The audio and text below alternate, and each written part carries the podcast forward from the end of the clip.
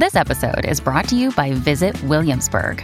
In Williamsburg, Virginia, there's never too much of a good thing. Whether you're a foodie, a golfer, a history buff, a shopaholic, an outdoor enthusiast, or a thrill seeker, you'll find what you came for here and more. So ask yourself, what is it you want? Discover Williamsburg and plan your trip at visitwilliamsburg.com. Play is an essential part of childhood.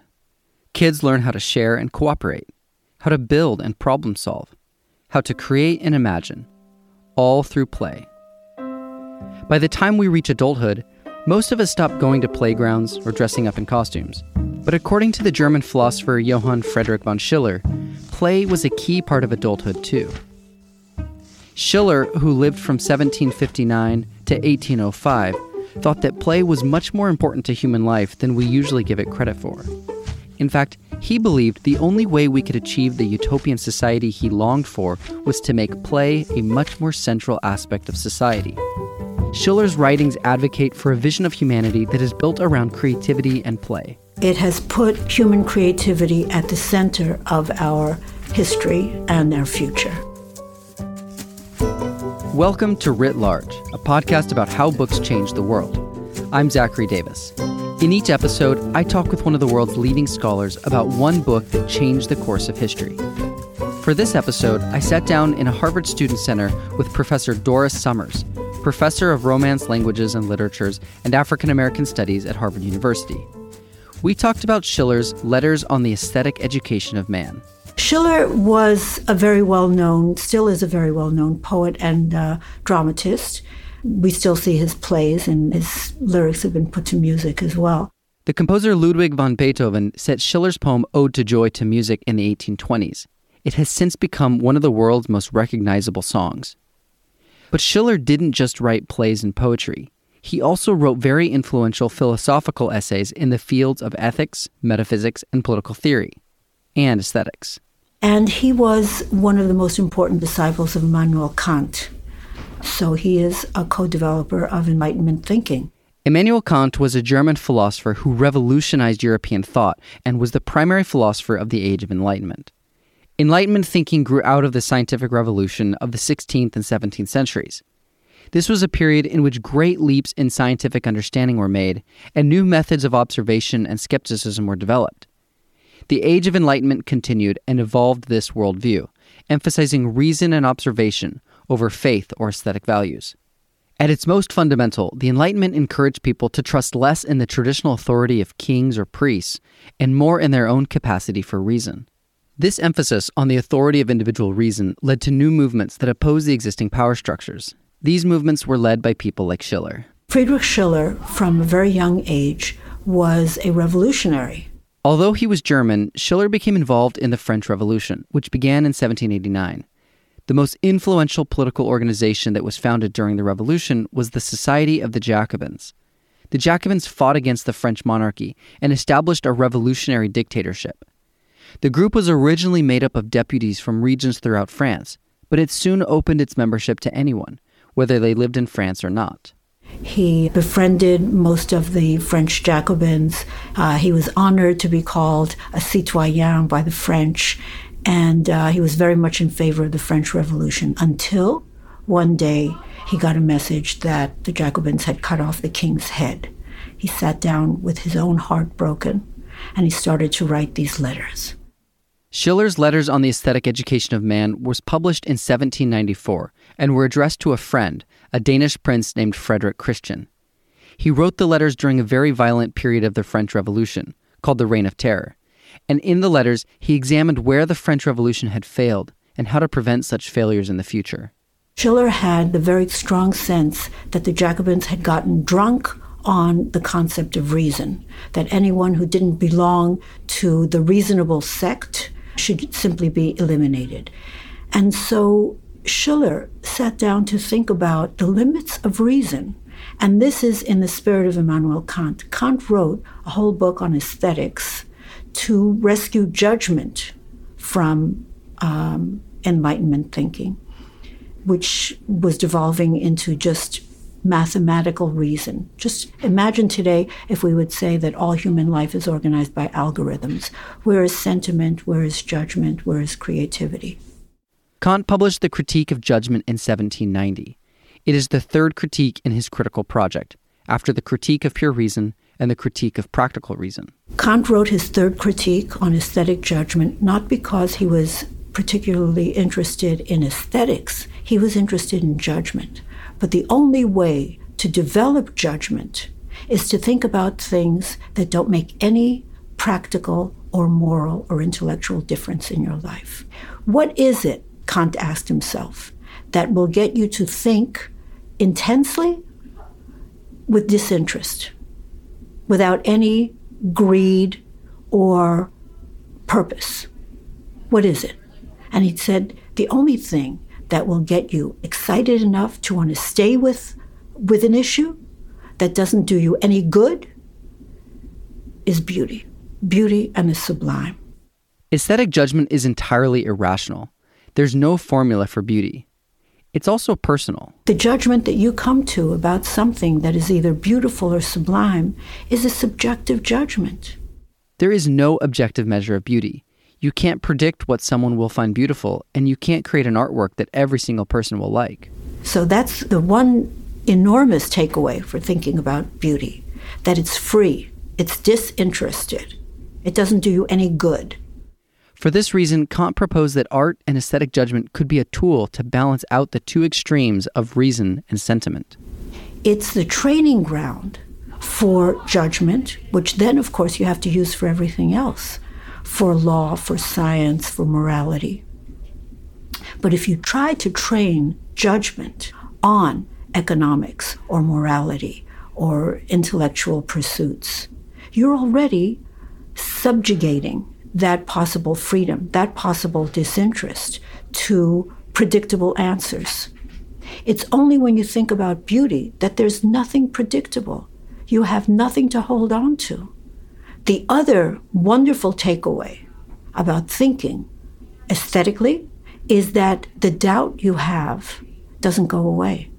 Since there's no reasonable, necessary right answer, you come to a conclusion, but you're never sure. So you have to talk to other people. And so aesthetic judgment is the foundation for intersubjective social behaviors. You need other people to come to a decision. Beauty is subjective, but, Kant writes, no one person can deem something beautiful alone. So, Kant decides to reframe the idea of common sense to reflect this co creation of aesthetic judgment. Common sense typically means an idea that is obvious, self evident, and doesn't require any meaningful thought. But let's resignify common sense, he proposed, to mean the sense that we co create and that we have in common. So if I call a sunset beautiful, it's because someone else might also think it's beautiful. And in fact, we've talked about it. And since neither one of us are quite sure, even in the dialogue, we have to open the dialogue to a broader conversation and ask this person and that person and the other until the subjective becomes objective. So, with that notion of aesthetic education, Schiller writes a response to the terror in the French Revolution. He says, You may think that my writing about aesthetics is out of tune with the desperate times. But he says, on the contrary, it's the most urgent thing we have to do. Because if you respond to violence with more violence, you know where we're going. According to Schiller, the civilized way to respond to violence was to approach it with an aesthetic judgment, to step back, interrogate it, and talk to other people.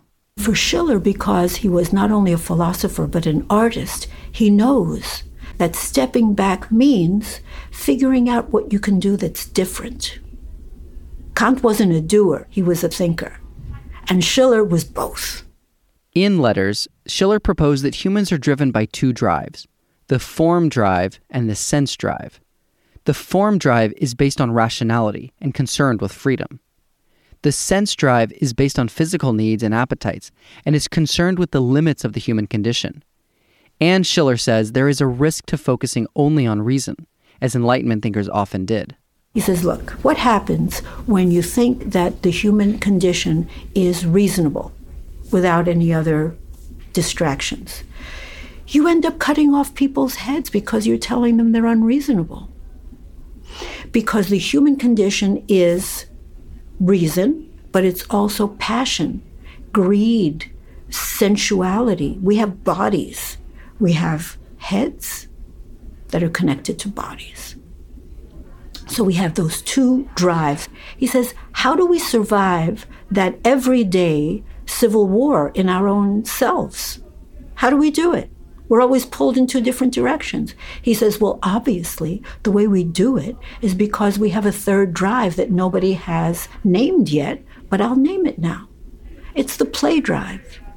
The play drive is all about creativity, which humans have in abundance. Human beings make things, they do things every day. Every time you make a meal, every time you get dressed and combine one shirt with another pair of pants, with socks that may or may not match, and decide what color hair you're going to use or smile you're going to give one person or another. We keep making ourselves up. We are artifices, not only natural beings. And so Schiller invented a word to describe that creative spirit that we have. He called it the play drive. The play drive doesn't run away from conflict, it says, oh, there's a conflict. What am I going to do with it? An artist doesn't look at a problem as an obstacle, but as a challenge. So there's a joy in the difficulty of addressing the challenge, and you pull out a new form with the play drive, the Spieltrieb. So it's his genius in identifying what can help us get out of conflicts, everyday snags, obstacles, uh, the intractable that makes him, for me, the go to person and has made him the go to person for generations and generations of creative people.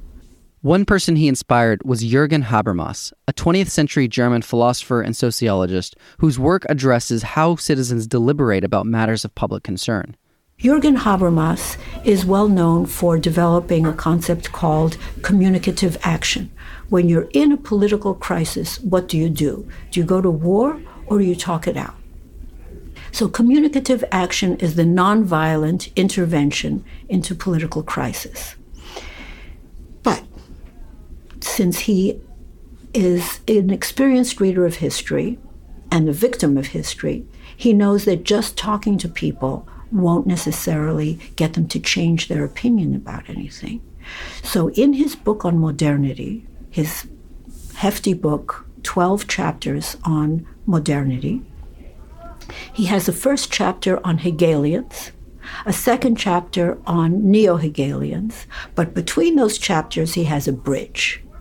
You don't get from one to the other without the excursus on the letters of aesthetic education of Man by Friedrich Schiller. And he lays out there that it's the creative move that allows us to come into a meeting with a proposal, with an idea, or just with the desire to listen, and then put something together collectively and create that common sense that we all learned from Kant. But it's the creative moment that allows us to make a new agreement. And those agreements, which are universally valid because we all agree to it, are precarious. The universal is not stable. The universal is precarious and it's precious. Many people are writing it off. We know that it's precious, but it's worth putting together. And the way we put it together is to recognize ourselves and each other as artists. So it seems Schiller was really interested in non instrumental ways of being in the world. This disinterestedness towards beauty, and this place called play, which exists for its own sake. Could you speak about Schiller's um, relationship to the Enlightenment and Romanticism and kind of the worry that Enlightenment rationality was, you know, shrinking our possibilities for creative imagination. Exactly, exactly. And that worry, uh, as I say, is very well articulated by his teacher by Kant. And look at this interesting contradiction. He sat down to write on aesthetic education with a purpose. It was to respond to the terror in the French Revolution and to intervene to stop the terror, right? But as you say, he took a disinterested tack because he says if you try to make political art, you fail both as a political interventionist because it doesn't work, and as an artist because if it's too frontal, if it's not indirect, if it doesn't surprise people beyond their expectations and their habits, it's not art. So to, to do political pamphleteering in any kind of obvious way is boring and ineffective. You have to do something that will jolt people out of their expectations and therefore make them available for conversation because they say, as Kant would have taught us, what was that? Talk to me. One way to understand the indirect way uh, that uh, Schiller is thinking about politics is um, to remember where he says uh, that in addressing the enemy, uh, one cannot talk about issues because everyone has their stake already taken, right? So he says, charm them, don't lecture. And I hear I'm quoting, he says, because their taste is purer than their hearts. When they see something that's beautiful or sublime or surprising, their taste is activated. And since taste is not rational, taste belongs to judgment, you, you're always in doubt and you always need to talk to people. Their taste is purer than their hearts. Their hearts are passionate, they're contaminated, they're already occupied. And so I prefer to see Schiller as a real expression and continuation of Enlightenment philosophy than what we're used to calling romantic philosophy. When we talk about romantic thinking, we talk about the subjective, the individual, and that's legitimate for the Enlightenment as well. What's lovely about the Enlightenment is that it understands subjectivity as where we all start from and as a necessary first step to intersubjectivity. Some romantics will stay at the singular I, but the Enlightenment cannot. What Kant said um, very pithily is that one can enjoy, one can um, stay with the agreeable. You can say that you like something, you like chocolate ice cream, but you cannot say that you personally find something beautiful. The individual cannot opine on beauty. Beauty has to be subjected to other people's disinterested judgment. Aesthetics is always social.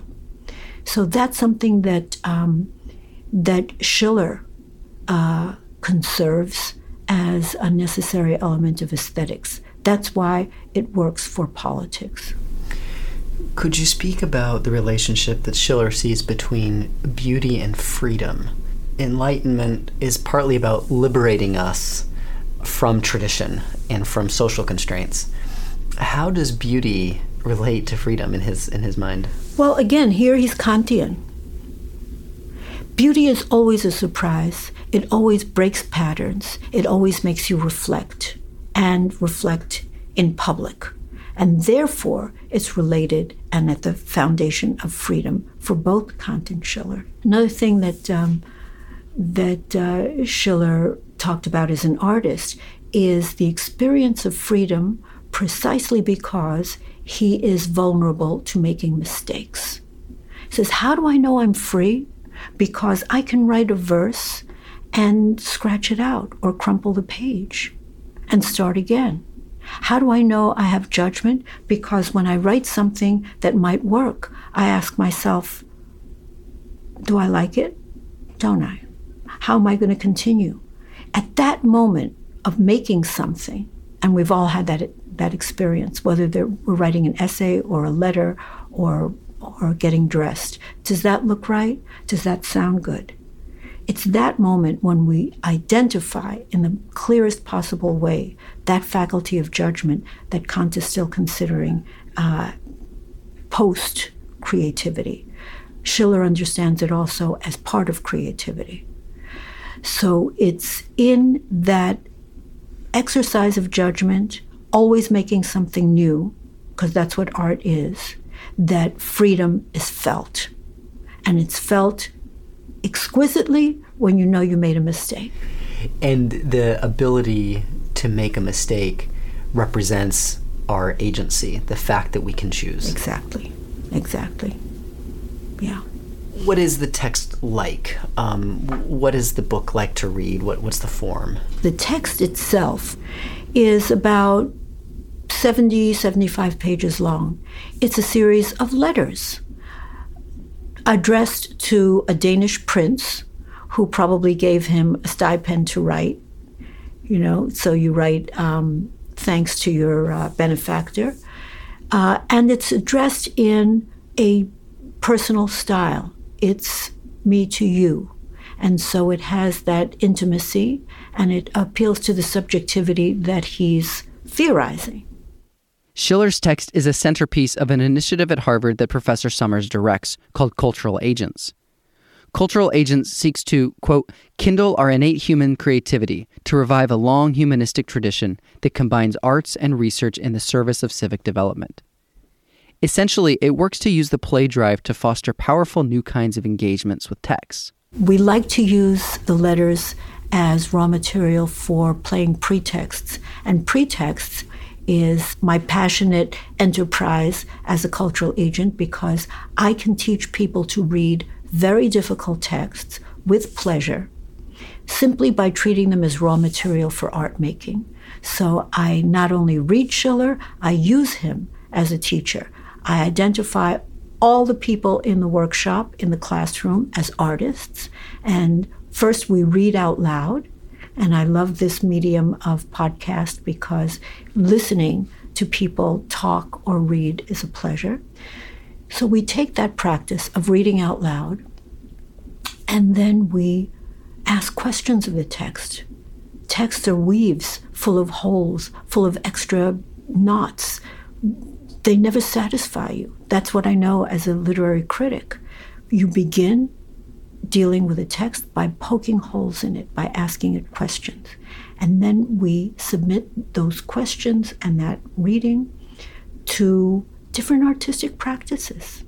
And if you dance an essay or sing it or cook it or make fashion out of it or do or make a mural, do anything that the people in the workshop want to do with that text, you master that material. So we teach people to read with that Schillerian lesson. We're all artists, material is there to work on.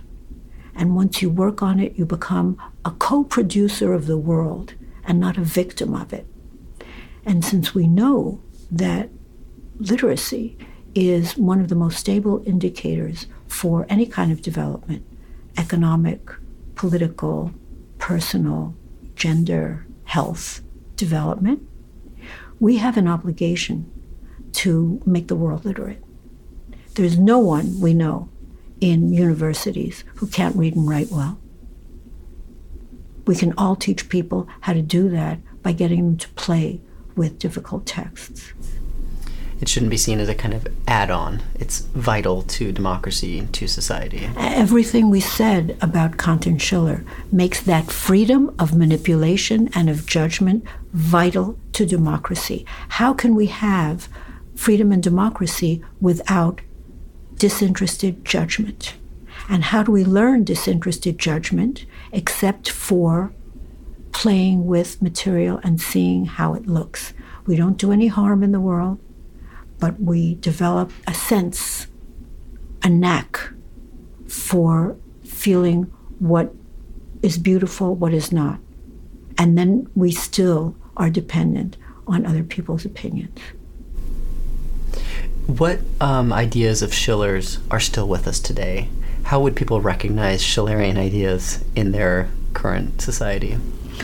You know, in um, an interesting, maybe perverse way, modern media work both for and against an answer to that question. On the one hand, we're more isolated than ever. We develop relationships by texting. There's very little face to face conversation. People go to cafes with headphones and with computers. Uh, no one talks to anyone in a bar. There are no real public spaces anymore because we're involved in what are called social media and isolated in that way. On the other hand, those very media make possible the independent creation of artworks that would have been unthinkable 50 years ago. People are mixing music, people are posting paintings, people are sharing their creativity and putting it out in the world rather than leaving a poem in the drawer. So, you know, I'm struck by that paradox. And uh, it would be wonderful if you and your listeners would help think along how to manage that paradox towards good outcomes. Schiller wrote his letters on the aesthetic education of man in response to his deep worries about the politics of his time. His answer was that the most urgent task wasn't to build stronger armies to defeat our enemies, but to strengthen our appreciation of art and beauty in order to learn to live together in peace. Art, according to Schiller, isn't mere ornament to the more serious parts of life, but its highest expression. Through beauty and play, we can unite spirit and matter, thought and feeling, and become more complete and harmonious beings.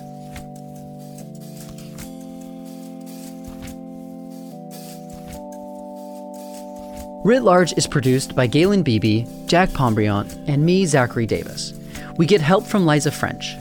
Our theme song is by Ian Koss, and our branding is by Dan Pecci. We're a member of LitHub Radio. Writ Large is a Lyceum original production. Join our discussion room in the Lyceum app to share your thoughts and hear what other listeners are saying. You can also find us on our website, writlarge.fm. There, you'll find transcripts, links to the books we discussed, and more information about today's guest. Thanks for listening. See you next time.